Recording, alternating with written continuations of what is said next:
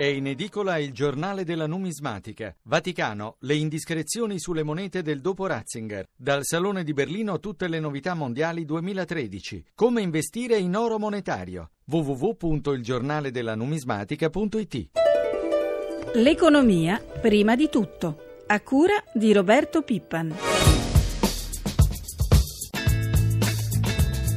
Chiaro che ancora un clima di incertezza politica in un momento così complesso dal punto di vista economico non aiuta. Noi come Tesoro cercheremo di fare di tutto per mettere in sicurezza finanziaria il nostro Paese come abbiamo fatto per ora. È chiaro che le risposte che penso la collettività internazionale e i mercati si aspettano sono quelli di prosecuzione, accelerazione dei programmi di riforme strutturali in Italia e in Europa. Negli ultimi anni l'impatto dei giudizi delle agenzie di rating sui mercati non sono stati molto molto forti perché spesso più che guardare in avanti prendevano atto di situazioni già presenti e consolidate nei mercati. Per quanto riguarda le nostre aste io sono fiducioso come sempre. Buongiorno a tutti i nostri ascoltatori da Roberto Zampa. L'agenzia Fitch venerdì sera ha tagliato il rating sul debito sovrano dell'Italia e quella che avete appena sentito è stata la risposta del nostro governo. La voce nella copertina di Francesca Librandi era ovviamente quella del ministro dell'economia Vittorio Grilli. Ne parliamo subito col nostro primo ospite, si tratta dell'economista Franco Bruni. Buongiorno. Professore Grilli ha detto chiaramente che l'incertezza politica che l'Italia sta affrontando in questi giorni di certo non aiuta. Del resto la stessa Fitch aveva specificato che tra le ragioni del taglio al rating, ricordiamolo da A- a BBB+, due gradini quindi sopra già anche, ovvero spazzatura, c'è proprio la difficoltà di creare un nuovo governo e il rischio che il futuro esecutivo nasca debole. Fitch era leggermente più alto di Standard Poor's e si è aggiustato. Le agenzie di rating non, non hanno nessun particolare eh, diciamo, vantaggio nel giudicare i rischi paese, vanno bene per giudicare i titoli delle singole imprese, delle singole banche, dove ci sono informazioni che eh, sono meno note al, al, grande pubblico. In questo caso il mercato eh, sa benissimo, eh, hanno detto l'ovvio e i mercati già lo scontano. Inoltre l'Italia ha in corso tutta una serie di aggiustamenti che, come dice Draghi, vanno col pilota automatico, eh, forse qualunque governo ci sia. Inoltre non è affatto detto che noi usciremo da, questo, da questa crisi con un governo debole, è una crisi difficile politicamente ma può darsi che proprio perché è difficile riusciremo a trovare soluzioni forti. Ecco, però le previsioni di Fitch sono piuttosto pesanti. Nel 2013 il prodotto interno lordo italiano potrebbe scendere ancora addirittura dell'1,8%. Bene, invece il rapporto deficit-PIL al 2,5%, ma debito in ulteriore aumento addirittura al 130%. Ehm, sì, ma quello che quello di, di, il rapporto con il PIL diminuisce perché aumenta perché diminuisce il, il denominatore, da parte questo è, eh, se ne tiene conto e non non ci costringe a nuovi aggiustamenti secondo le regole europee perché viene calcolato il rapporto in condizioni di PIL normale. Eh, inoltre quello che è importante, come diceva Grilli, è, è che continuino le riforme strutturali eh, e inoltre che si lavori bene in questa prima edizione del cosiddetto prima edizione seria del cosiddetto semestre europeo in cui ci sarà una concertazione ancora più fitta e ancora più eh, obbligata con la Commissione europea, quindi c'è una garanzia anche da Bruxelles. Speriamo anzi che questo Consiglio europeo di marzo eh, ci regali qualche novità che ci aiuti, per esempio potrebbe consentirci eh, di lasciare fuori dal calcolo del debito ufficiale alcuni investimenti importanti e magari addirittura il rimborso dei debiti della pubblica amministrazione alle imprese. Ferve il dibattito in Europa sul tema del riordino dei conti pubblici. Il rigore di bilancio è naturalmente servito per rasserenare il clima sui mercati finanziari, no? tanto che gli spread, soprattutto i rendimenti dei titoli di Stato dei cosiddetti paesi periferici, quindi compresa in noi l'Italia, negli ultimi mesi sono drasticamente scesi. Ne hanno fatto però le spese le tasche di molti cittadini europei gravati naturalmente da una pressione fiscale tra le più elevate al mondo. Ecco, in fondo la stessa economia reale naturalmente che vede ancora molti paesi impantanati nella recessione. Se ne è parlato a Cernobbio sul lago di Como al consueto workshop Ambrosetti. L'ha seguito per noi Alessandra Costa. Ascoltiamo professore le interviste della collega e poi le commentiamo.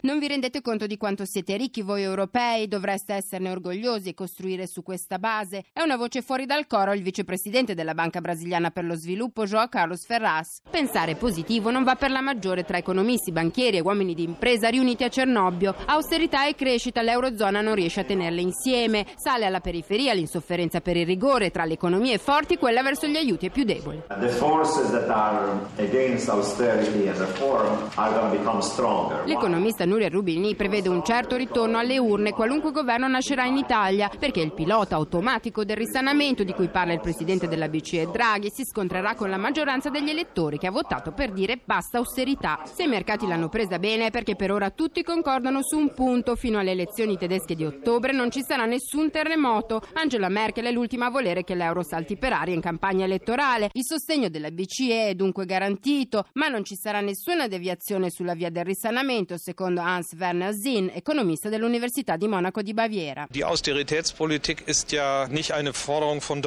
L'austerità non è una pretesa della Germania, è una conseguenza automatica. Quando non si è in grado di convincere i mercati si devono pagare interessi più alti. Nelle previsioni di Jim O'Neill, presidente di Goldman Sachs Asset Management, poche dunque le speranze di novità nel vertice europeo. Toccherà aspettare l'autunno. Election outcomes these days can be very unpredictable, so L'Italia ha ben dimostrato che di questi tempi le elezioni possono essere imprevedibili. Non credo che i partiti tedeschi nell'immediato vorranno fare cambiamenti, ma dopo le elezioni saranno obbligati a farne.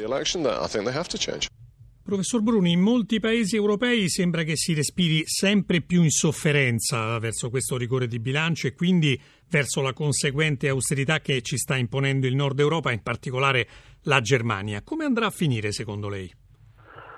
Ma bisogna che la gente realizzi meglio il fatto che nel 2012 sono stati fatti molti cambiamenti abbastanza rivoluzionari nella disciplina fiscale europea e in generale macroeconomica, con il contributo determinante del governo italiano che ha ottenuto dei, dei risultati importanti diplomaticamente.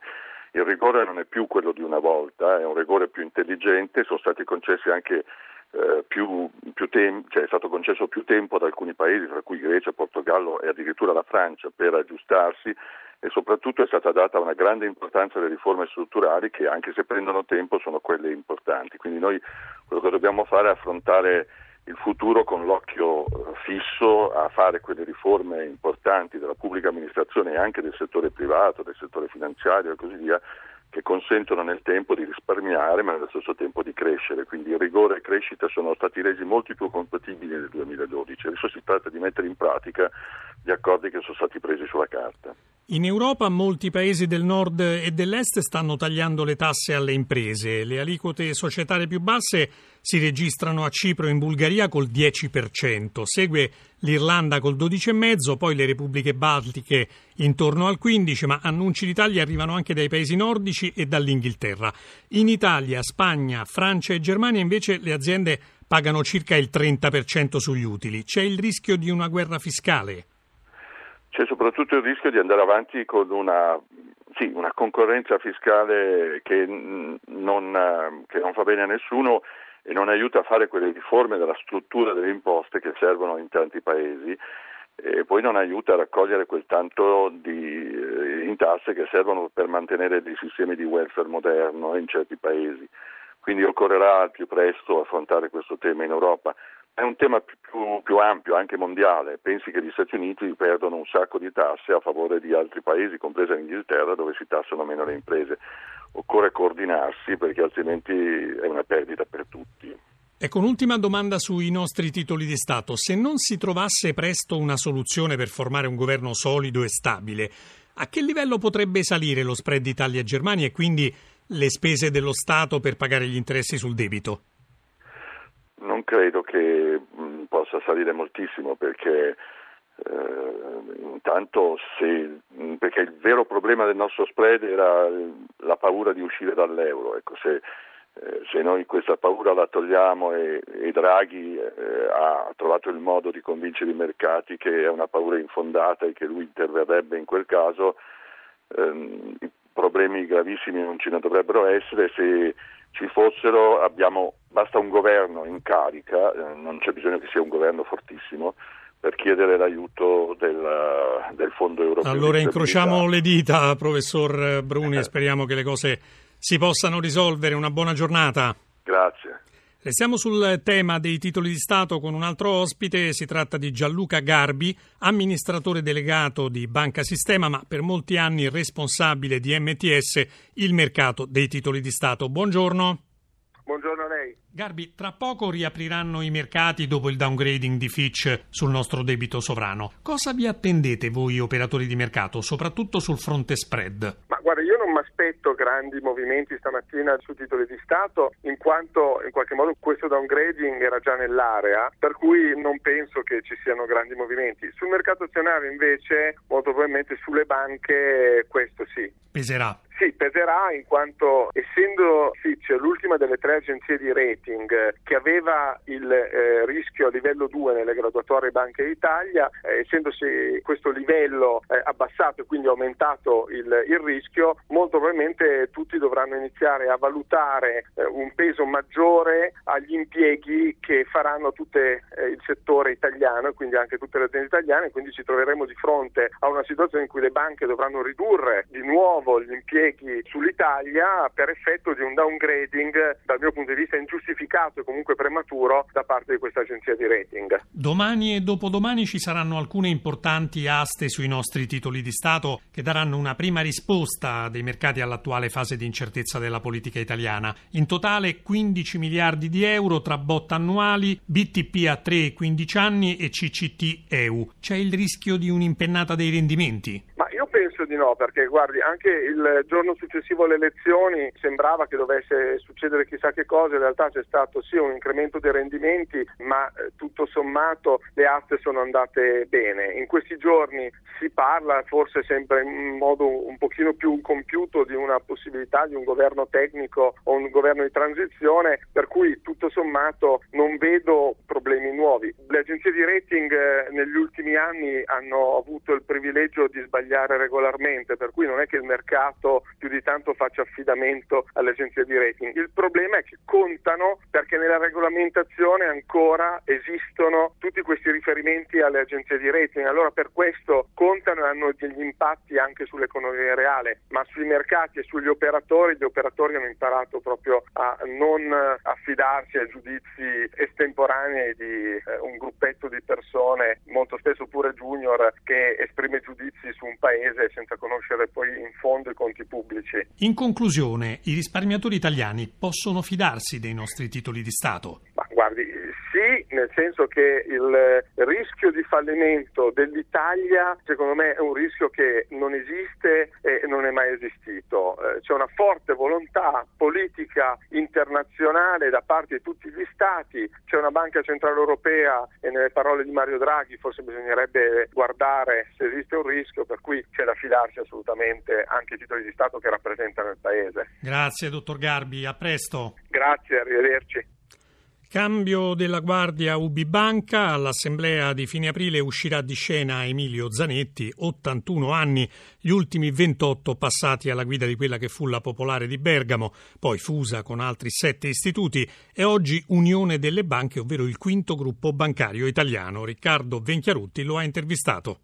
Il sistema bancario è radicalmente cambiato in questi 28 anni. Il mondo è cambiato completamente. In questa ultima fase post-crisi o nella crisi effettivamente non c'è più questa richiesta di sportelli e molte banche chiudono gli sportelli. Ma non c'è troppa finanza nelle banche e anche finanza un po' spinta. Le banche italiane hanno fatto meno attività finanziarie rispetto a tutte le altre banche e hanno svolto attività tradizionali. Quindi i presupposti per il superamento da parte delle banche di queste difficoltà che tutti abbiamo incontrato derivano dal fatto che le banche hanno operato in modo tradizionale. Ecco, la vostra è una banca particolare, molto legata al territorio, segue per esempio uno schema federale, questo vi ha aiutato? È importantissimo a mio avviso mantenere questo modello perché consente alle singole banche un forte inserimento nei territori, quindi una maggiore vicinanza verso la clientela. Chiudiamo come al solito con il collegamento con la nostra redazione di Milano per fare il punto sui mercati finanziari. Giancarlo Zanella, buongiorno. Buongiorno. Allora, la settimana finanziaria in Asia è partita abbastanza bene. Sì, Tokyo ha chiuso con eh, un guadagno di mezzo punto percentuale, Hong Kong sta guadagnando lo 0,26%, invece Shanghai perde quasi mezzo punto percentuale. Ricordiamo come è andata la settimana precedente. Eh, scorsa settimana è andata bene, Milano ha recuperato il 3,37%, praticamente azzerando le perdite dall'inizio dell'anno. Mm, per questa mattina si prevede però un'apertura in flessione eh, del mercato azionario italiano. Le quotazioni invece di euro e spread. Per quanto riguarda l'euro, questa mattina il recupero anche nei confronti del dollaro torna sopra il cambio di 1,30 dollaro. Eh, spread, differenza di rendimento tra i nostri BTP decennali Bund tedeschi a 307 punti base con interessi pagati sul decennale al 4,6%. E staremo a vedere cosa accadrà oggi. Noi ringraziamo Giancarlo Zanella. La nostra rubrica economica finisce qui. Ringraziamo anche Francesca Librandi per l'assistenza al programma. La linea torna a prima di tutto. Una buona giornata da Roberto Zampa.